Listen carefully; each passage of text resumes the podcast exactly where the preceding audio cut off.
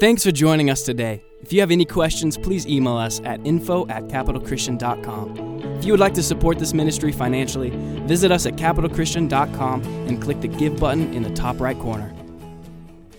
Christmas and uh, preparing ourselves to overeat this week. Can I get an amen? If you haven't bought your stretchy pants, I encourage you to buy those this week at some point and uh, we're gonna have a good time today. If you're if you're new to our community, this is a Capital Church. We love people here. We're all about people. We love God's Word, His presence, and uh, we love we just love everybody. We really do. And so, if you're here today, you're new, you're visiting us. We want to say welcome. Uh, maybe you've never been to church before your entire life. What you can expect right now is we're gonna open up the Bible to Philippians chapter two. We've been in a series uh, out of the book of Philippians that Pastor Chris has done a masterful job uh, leading us and guiding us through the book of Philippians. How many love Pastor Chris and Kelly Wild? Would you give him a good hand clap this morning?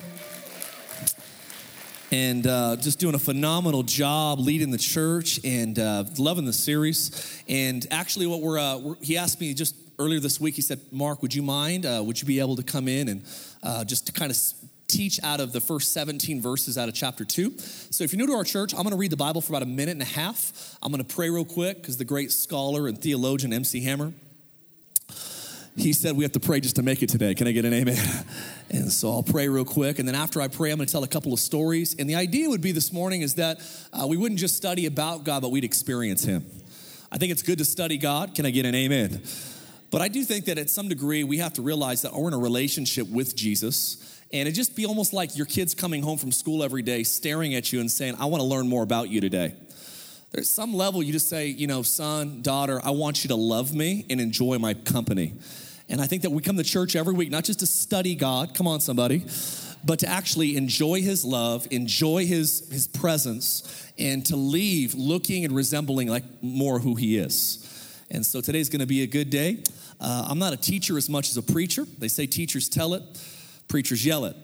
And so if I get a little bit crazy up in here today, forgive me in advance. If I talk fast, it's because I'm a youth pastor, and your kids have a short attention span.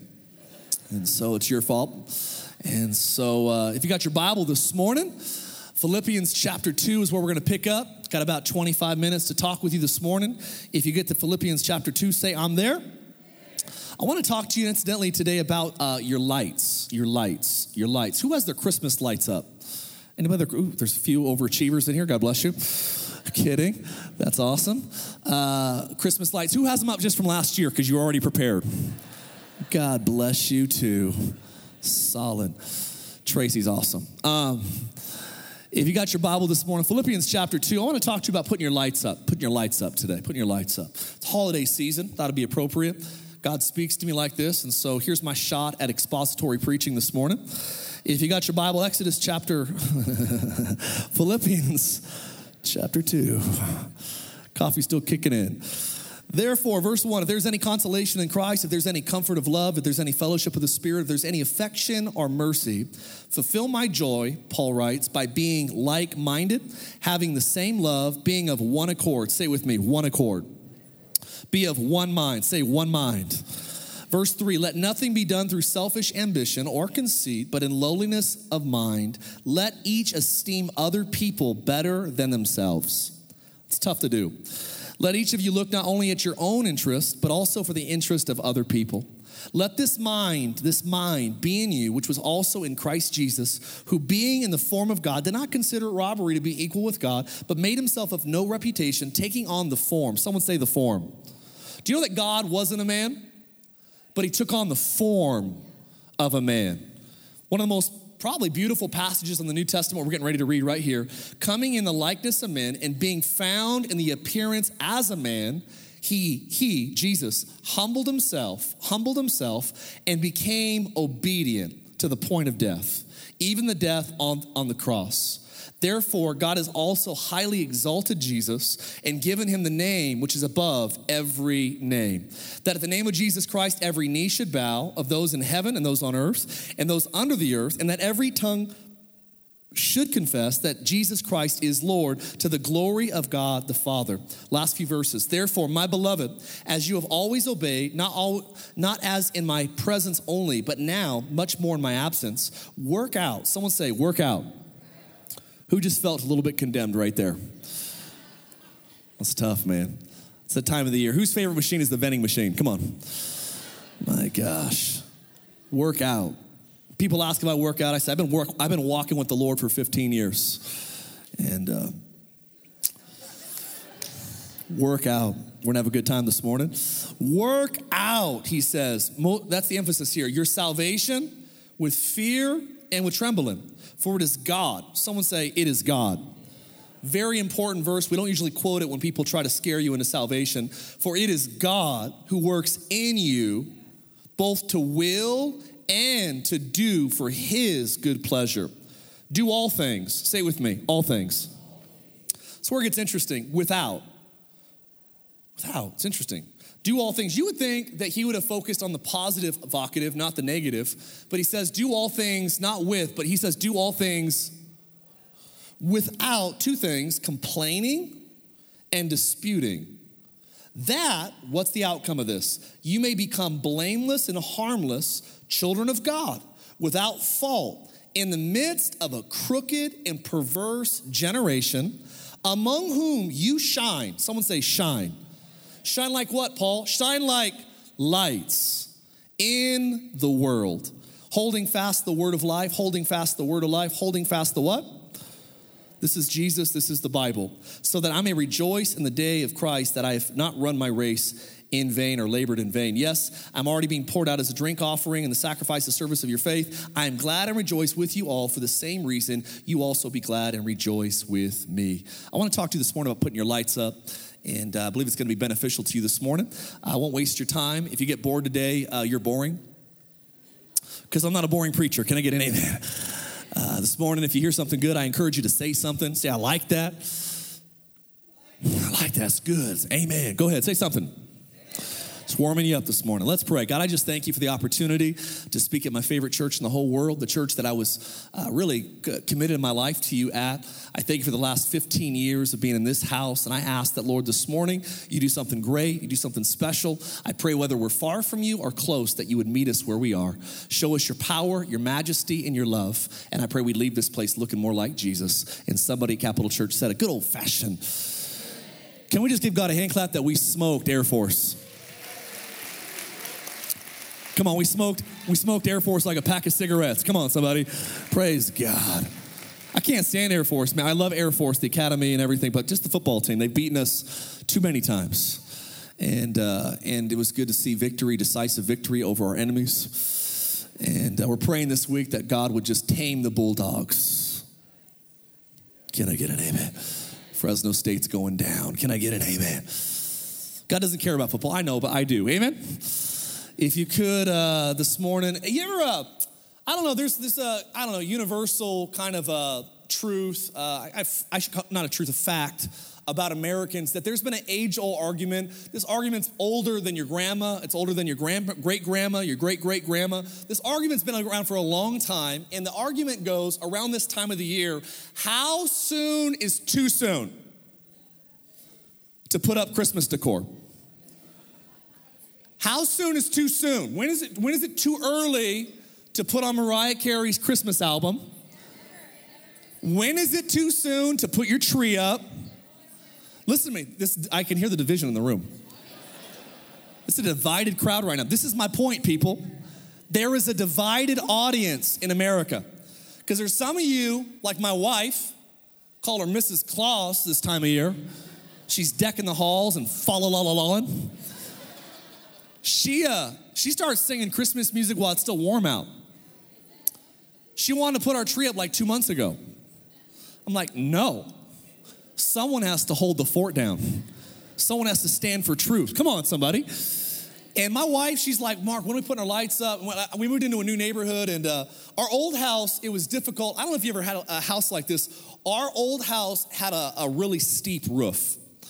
And so I didn't really like putting, I like Christmas lights, but I didn't like putting them up because my life insurance policy isn't big enough.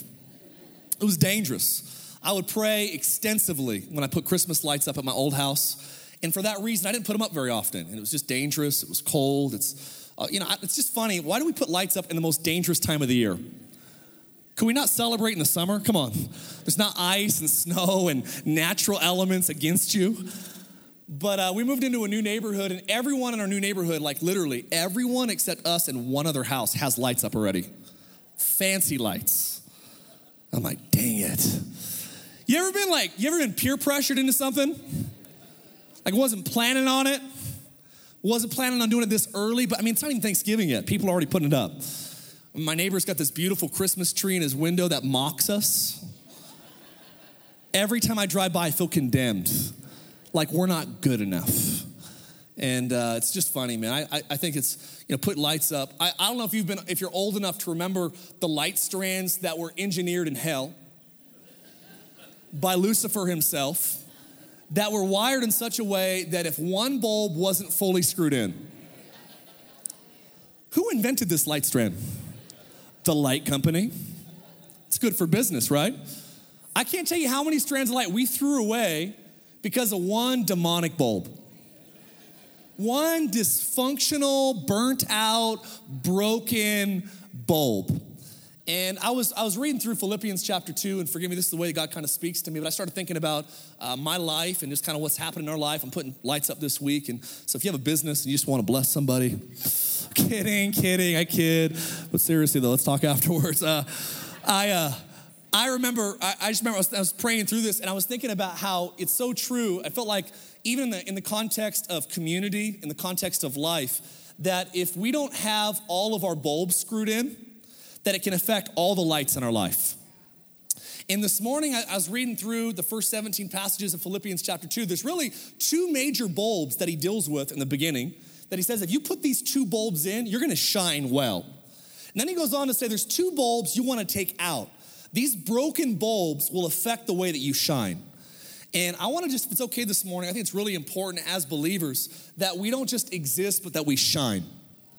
One of my friends says this phrase, it's powerful. He says, if you're not helping, you're not helping. And as Christians, we have to, we have to shine. And one of the worst things we can do is say, I believe in God, I love Jesus, but I don't live like I do. I think sometimes we do more damage to the kingdom of God by not doing what we're supposed to do, which is to shine. Jesus said, You are the light of the, the world. You're like a city on a hill that cannot be. It's interesting that you start reading through about lights. Lights don't talk, they shine. Are you with me today? And it's interesting, I know we're supposed to preach, we're sent to preach to the ends of the earth, but I think at some level, as believers, we have to do more than just what we say. We have to actually put off, a, we have to put off a light. People should be able to see. I don't know about you, but my daughters, I have a two year old which is like a blender missing a lid. And uh, my Chloe, she loves she loves Christmas lights, man. She loves Christmas lights. She likes to go to Christmas neighborhood neighborhoods that are full of Christmas lights. And isn't it fun? You take your kids, you load up, you get hot cocoa, and you're driving through neighborhoods. You listen to Christmas music because it's appropriate then. And uh, you're driving through neighborhoods with your kids, and and just you know, my, my little girls they light up. It's like pretty, pretty, pretty, pointing out the window, pretty, pretty. And it's interesting, I just thought a thing about this. I live in a neighborhood that I didn't want to put lights up, you know, this early, but I'm gonna put lights up tomorrow. Unless someone in the, in the church has a business. Kidding, people. Seriously, though, talk to me afterwards. I, uh, I'm putting lights up tomorrow, but you know why? It's interesting because when a, when a whole neighborhood puts lights up, it attracts people to want to come and see your neighborhood. I don't know what it is, but we live in a world that celebrates great lights. And I believe that as Christians, our responsibility isn't to be a church with one or two bulbs. We're not gonna be a community of faith at Capital Church that there's four or five of us that are shining. But our commitment into this valley is, is that we're gonna shine the light, the hope, and the love. Are you hearing me today? Of our Lord, our Savior, who's still alive, Jesus Christ. Can I get an amen? And, and he says, this is you wanna you wanna shine. There's really, there's really two, two bulbs, two lights that we have to be intentional about putting into our lives. I say intentional because our human default setting is that we, we, we deviate from these two lights. We're wired in such a way that we try to retract and we, we retreat from these really, really two important, significant lights in our life. The first light he talks about is found, he talks about in the very beginning of Philippians chapter 2, is he says, I want all of you to have one, I want you to have one mind, and I want you to be in one accord. One mind, one accord. You know what one accord, one mind means? It literally means unity. Someone say unity. I believe one of the hardest things to, man, to, to manufacture, you don't manufacture it, one of the hardest things to maintain. It's one of my points. Do you know that nowhere in the Bible it says to manufacture unity? Nowhere in the Bible does it say create unity. It says to keep unity. It says to maintain unity, but we as human beings don't have the power to manufacture it. You know, unity is really powerful thing. It says in Psalms 133 that how good and how pleasant it is for people to dwell together in unity. You know what unity means? It means oneness. Oneness. It says it's good and it's pleasant. The reason why marriages go bad is because unity leaves the house. There's no more oneness, there's two-ness. Anything with more than one head is a monster. Are you following me? And, and you got to kill that thing. Listen to me. There's something powerful about getting one mind, one head. The word, the Greek phrase "one accord" is one of the one of the more be- beautiful Greek phrases in the Bible.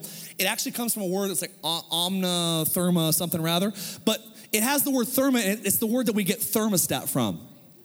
It literally means, therma means, it's the word we get thermostat, that one accord has the ability to set the temperature, to set a good temperature, to create an atmosphere that's warm. The Bible says where people are unified, God has to command a blessing. Who wants a blessed marriage? Unity. Who wants a blessed business? Unity. Who wants your family to be serving God? All your kids. Come on, someone say with me. Unity. You're like, Mark, I'm not getting excited about unity, but if you knew what I knew what unity does for you, You'd be on the edge of your seats right now. You say, God, give me more unity in my life. We get restless when we get out of unity. We get fearful when we get out of unity. Unity is one of the most valuable things that we can have. The Bible says in Genesis chapter 11, verses 1 through 9, it tells us a story about the Tower of Babel. Now, Babel was constructed in in Babel. It's Babylonian. It was the beginning of the Babylonian tough crowd. Um, it, they, they built this, they constructed this, this, this tower in Babel. And, the, and it starts off in verse one by saying, And all the people on the earth had one language. One language. Babel went sideways when they wanted to build the building to make a name for themselves. Here's what I know about God is God has no problem with us building great things. He has a problem we want to build great things to make our name great. God wants you to build to make his name great. If I can't get a Pentecostal amen, I'll take a Baptist head on. I'll take a Presbyterian eyebrow raise. Come on, give me something today. I'm telling you that God wants you to build something great, but He wants you to build it to make His name great. God comes down, you know what the Bible says? He, he saw what they were doing. You know God said? He goes, Nothing is impossible for the people that are unified. They'll build a tower that reaches to heaven. It's in Dubai today. It's a joke. It's a joke. It's tall. It's Burj Dubai. I, they're gonna build a huge tower. You know why? Because the Bible says that where there's unity, where everyone's on the same page, they can accomplish anything. You know what your business needs? It needs unity. You know what your family needs? Unity. Do you know when you and someone else get on the same page and say, We're not two, we're one? Jesus said, Father, I pray that you would make them one, even as me and you are one. Do you know that God's prayer for Christians is unity? You know what the devil does to churches? Tries to divide. You know what it does in families? Tries to divide. Isn't it interesting that when families, they spend more of their energy fighting against each other instead of for each other? This is the devil's playground, is disunity. And I learned this, that unity requires one language. And the fastest way to disunify something is to communicate the language or to take people's words out of context. Are you following me? What does the devil do to Jesus? Has God really What's he doing? He's perverting the oneness of God. He's trying to, what did he say in the garden? Uh, you won't surely die. God knows. He's trying to, are you following me right now? He's trying to divide the motive of heaven. And so this morning, I feel like the first bulb, if we put this bulb into our lives, we will shine well, is we have to fight for unity.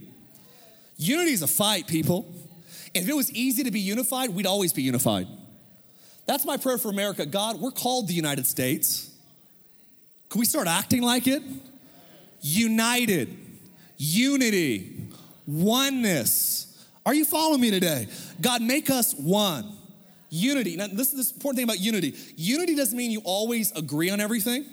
But unity, when you when you contend for a spirit of unity, it means this. You can write this down today. Is unity is choosing to disagree agreeably. When you're in unity, you choose to disagree agreeably. And it also means this that when you're not in, in, in disunity in, in something in your area of your life, is you attack the issue, not the person. The number one problem with most of us is when we get into a divisive situation is, is we'll attack a person and not the issue.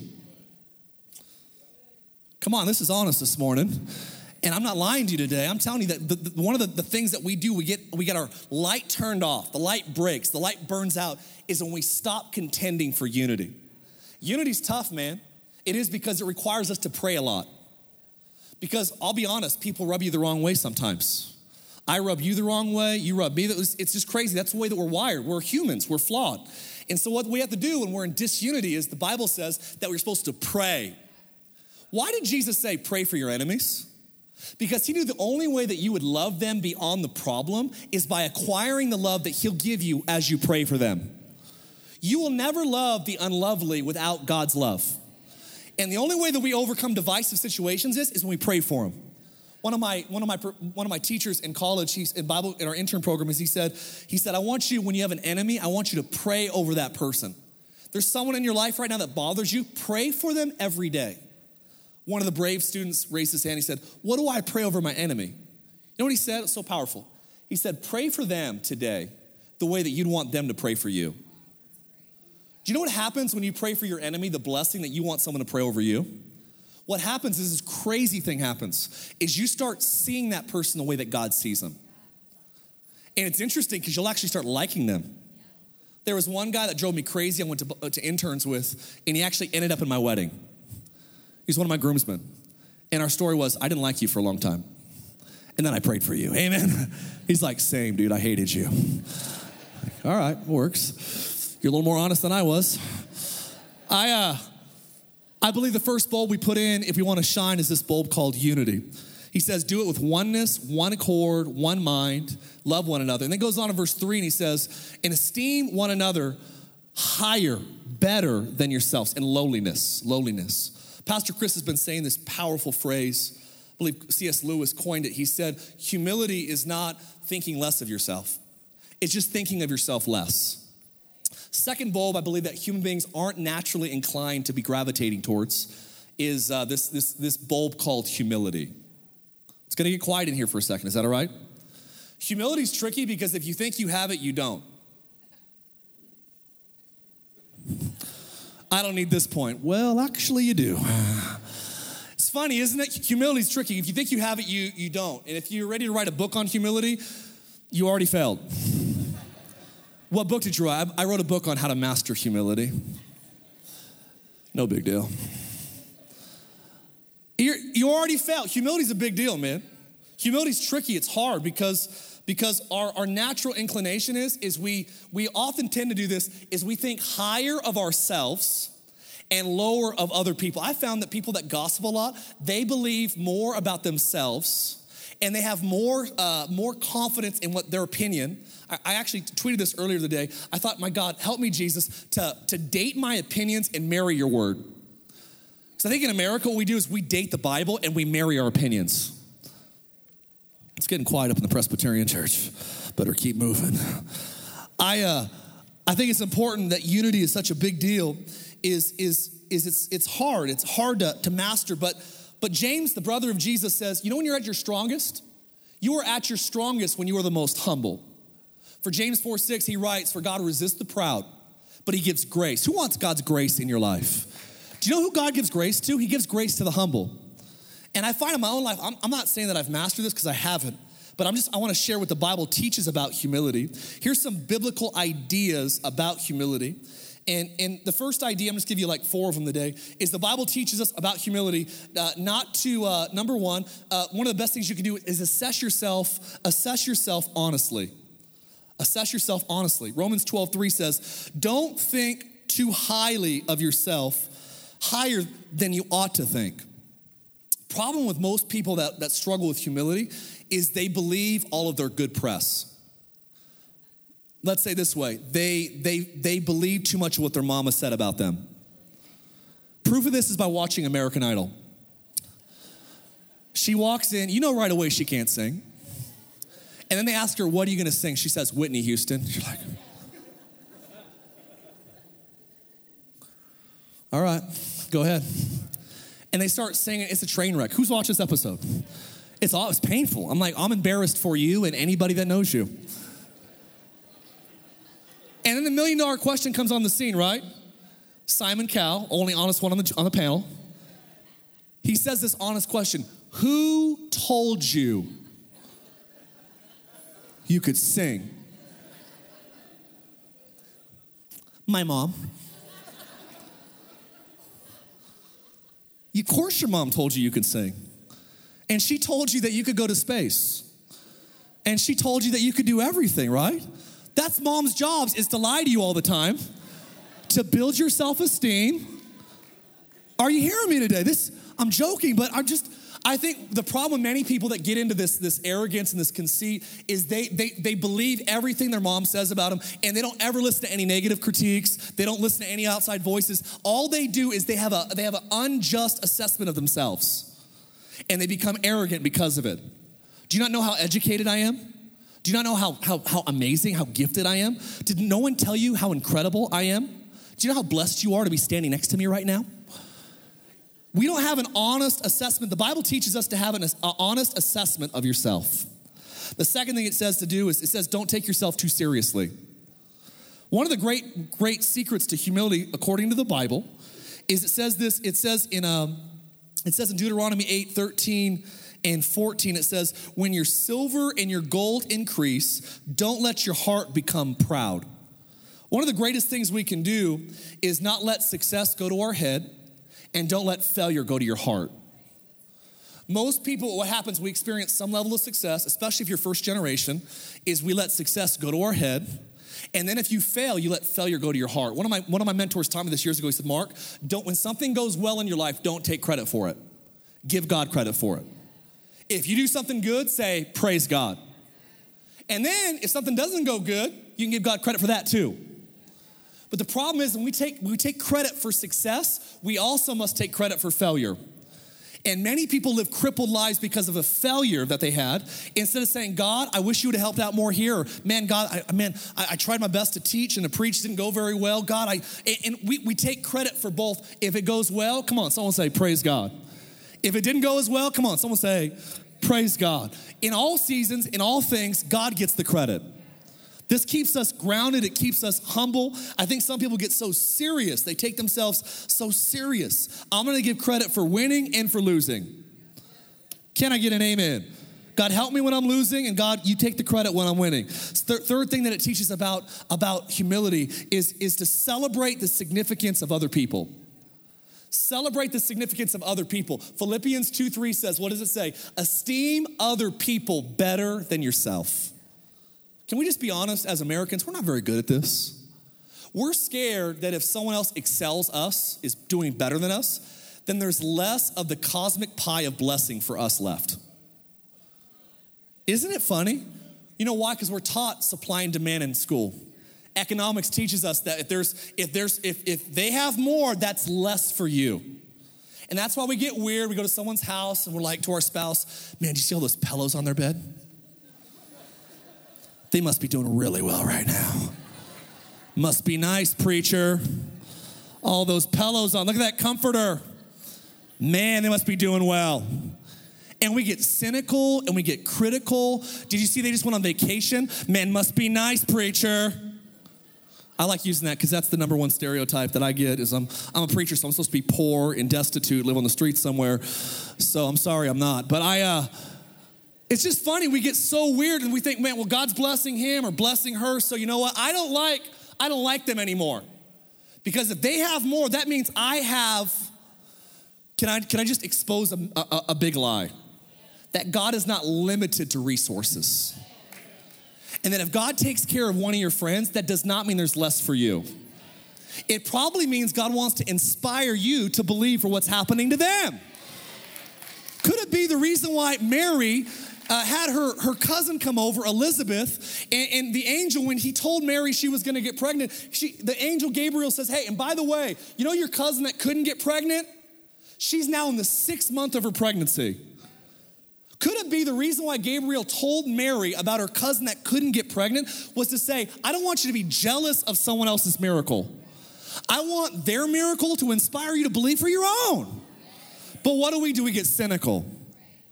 Oh, must be nice. Must be nice. Philippians says to celebrate other people's success. If you're the smartest person you know, you need to get a bigger group of friends. If you're the most gifted person you know, you need to get more friends. I don't want to be the smartest person in my group. I don't want to be the best in my group. Are you following me? And I'll be honest, the people that draw people that are less gifted than they are around them are insecure people. Because inferiority is, oh, you know what it is? In fear is in fear. You know why people get inferior? It's because they live in fear. Well, they're better than me, or she's more gifted than I am, or if they do more, or if they go on a better trip than I do, or they get a nicer house, it's in fear. Is you believe the lie that God can't take care of you. Are you with me today? Is I believe that humility is celebrating other people's other people's accomplishes accomplishments uh, uh, is, is, important. And the, and the, fourth thing the Bible teaches about humility is to uh, is to speak humbly. Speak humbly. Uh, I don't like social media, uh, the ads in social media.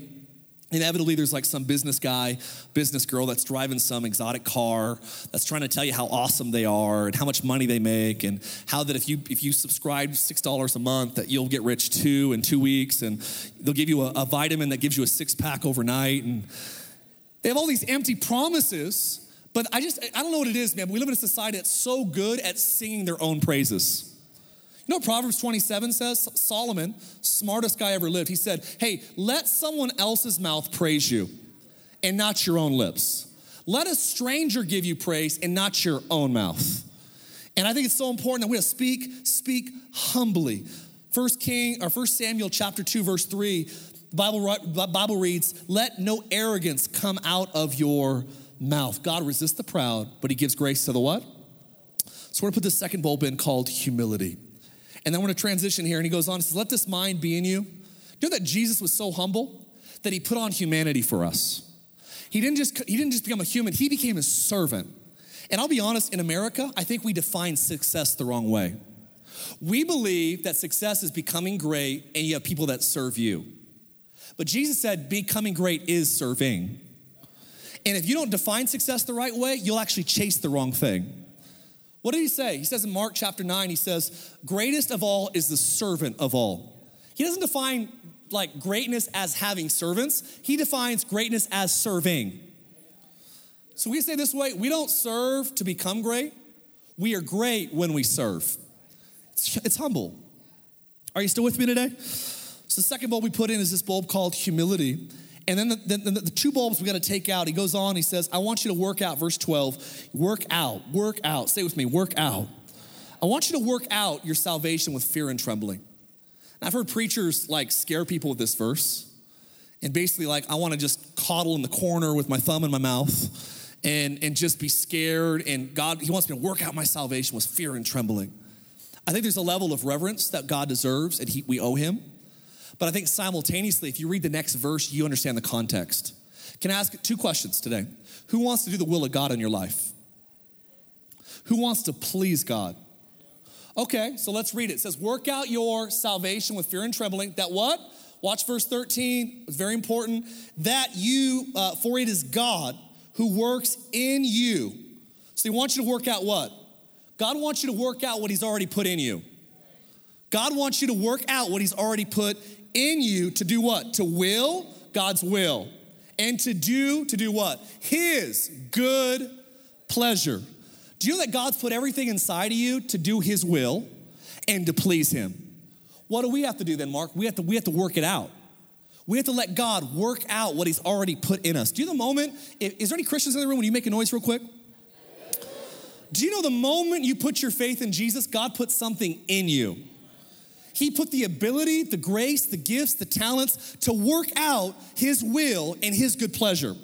Our responsibility is to work it out. Well, you say, Mark, how do I do that? He says, All right, here's how you do it take out two bulbs. Here's the next verse to, to work out according to His good pleasure.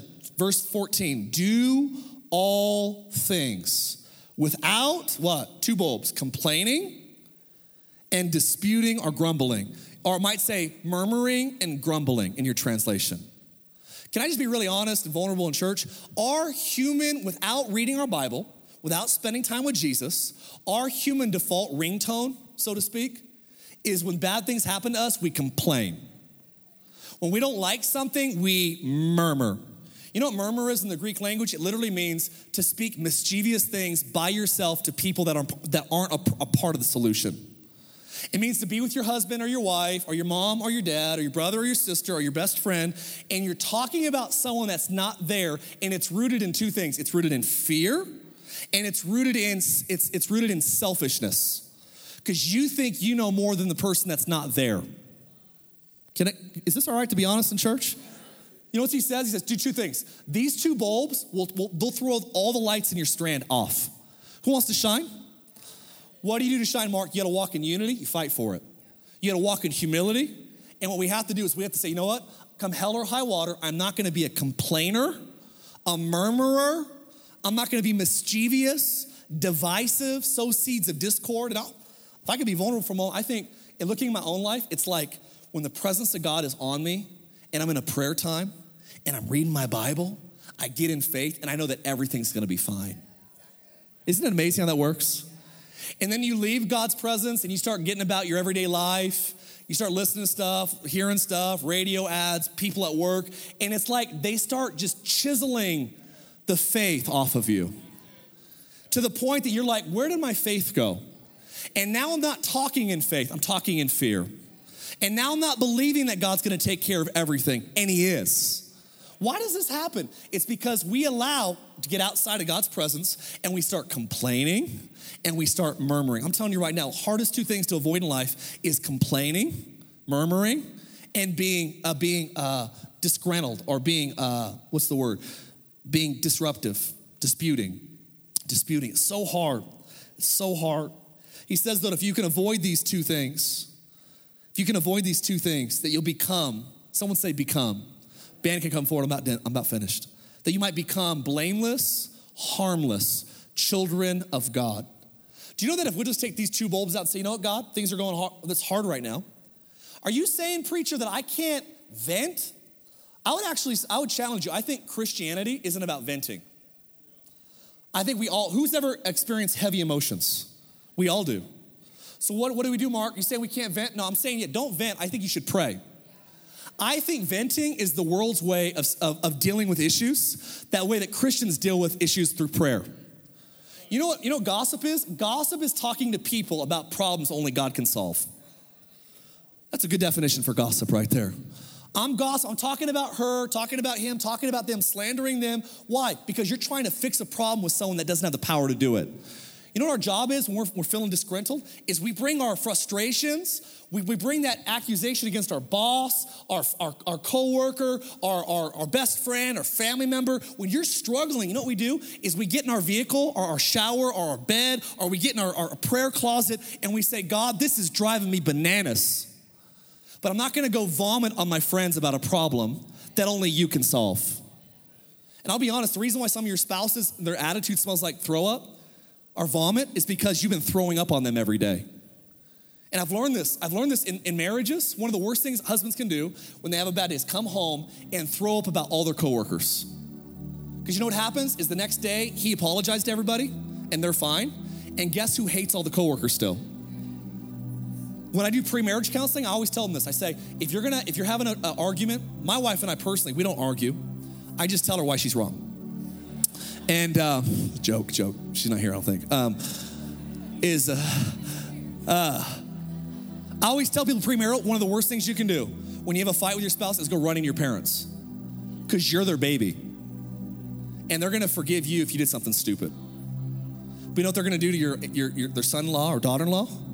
they're going to hold that against you forever. Can I prove it to you? Remember when you're in high school, junior high, and your best friend and his girlfriend got in a fight? And your best friend comes to you and he says, That girl, she's the devil. You're like, That's right, she is. And the next day they make up. And guess who still hates the devil? You do. I think one of the worst things that we do when we get mad is we bring our heated frustrations to people and we throw up on them. And then we wonder why they smell like vomit. It's like, man, why do they why do they have a bad attitude about me? Why, why do they why are they so weird? It's because people have been bringing accusation after accusation. Are you following me today? Bible says, don't do, don't take that complaining, that murmuring. You know what the word blameless and harmless means? It literally means that there's no mischief in you. You know God's desire is for his kids to shine in such a way that we're not mischievous. We're not the ones causing divisive things at work. We're not the ones that at, at, our family gatherings are talking bad and sowing distrust in people.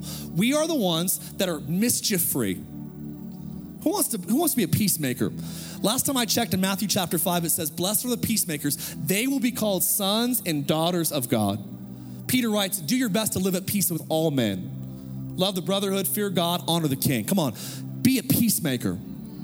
And I'll, I'll finish here today is he says he says um, put off these things. He says, don't complain, don't murmur. And he finishes it off in verse 16 by saying, holding fast to the word of life. Holding fast to the word of life. Can I tell you the secret today of this whole message? Is the truth is we don't manufacture our own light. If we're being honest, theologically, you are not your own light bulb. If I'm being theologically accurate, he says you are a city on a hill that cannot be hidden. Let your light so shine. Do you know that you don't create your own light? If we're being probably more technical, you're more of a reflector than a light bulb. You know what reflectors do is they magnify the light of something else. And I, I, believe that Christianity is not about me getting alone. I'm becoming a light, becoming a light. You're gonna be a light today. You're gonna be a light. You're gonna shine today. We don't do that. You spend time with Jesus, and you know what? His, his light gets on you. And when he shines on you, it's almost like you ever seen those glow in the glow in the dark, you know, light light dials. You put it up at the light, and they turn the light off. What happens? It's still glowing. You know, Christianity is more about glowing than creating our own shine. And I believe that when you get into the presence of God, it says Moses came down from the mountain and he had a glow about him. Says on Jesus on the Mount of tr- Transfiguration, his clothes were like dazzling, bleached white clothing. Why? He was in the presence of God, and when you get into the presence of God, you begin to glow with his essence. You know what the world needs is some Christians that don't look like everybody else.